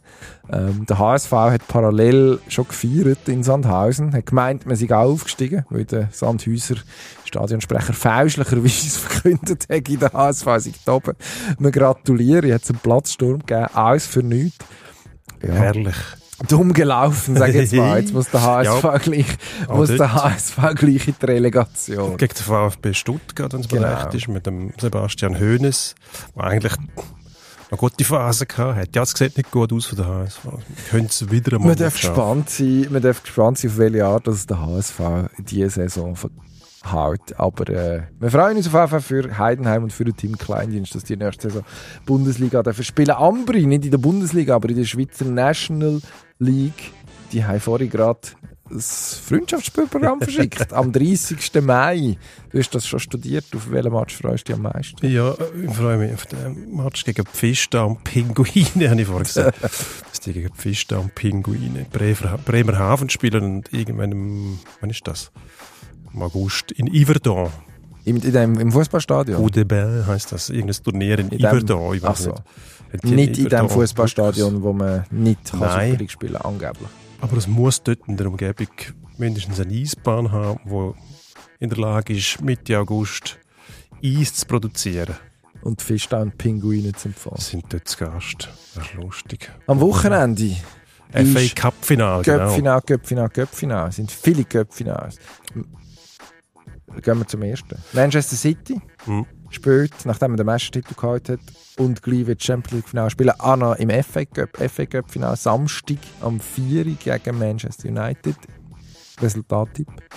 Ähm, Und Zusatzfrage, schafft man das Triple? ja, man schafft das Triple und dann ist das Resultat eigentlich auch schon da. Ähm, mit, nicht einem Kollegen zu nachtreten, der Manchester United-Fan ist, aber ich muss sagen, wer soll das City aufhalten? Ähm, ich sage 3-1 für Manchester City und Treble. Man hat schon angesprochen, Relegation in der Bundesliga Stuttgart gegen den HSV, da geht es um den Aufstieg oder um den Verbleib. Ähm, wer macht's? Ja, wir haben es schon gesagt. Der HSV wird einen Weg finden, die Sache wieder zu verdadeln.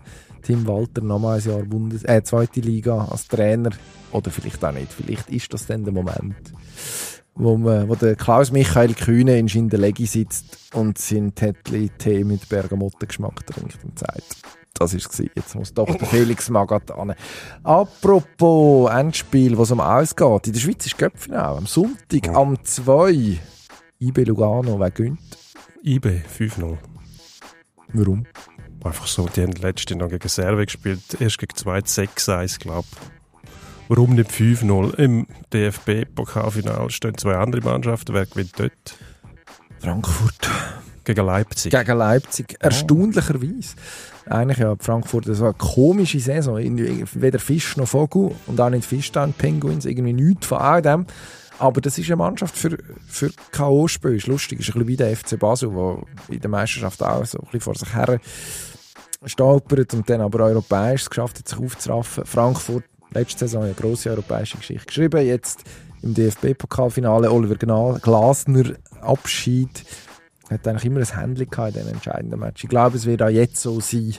Und äh, 800 Millionen Stürmer Randall Colomiani wird, bevor er einer von den Neuner ist, der zu Bayern München geht, vielleicht, oder vielleicht auch nicht, noch einmal gross aufspielt. Also ich glaube, Frankfurt, das, ja, das 2-1. Aber Leipzig erst ganz am Schluss noch mit dem Anschlusstreffen. Hm. Gut, könnte es rauskommen. Muss aber nicht. Freuen wir uns auf nächste Woche, dann können wir das alles auflösen. Ja gut, machen wir das. Wir hören uns. Wiederhören. Pro und Konter.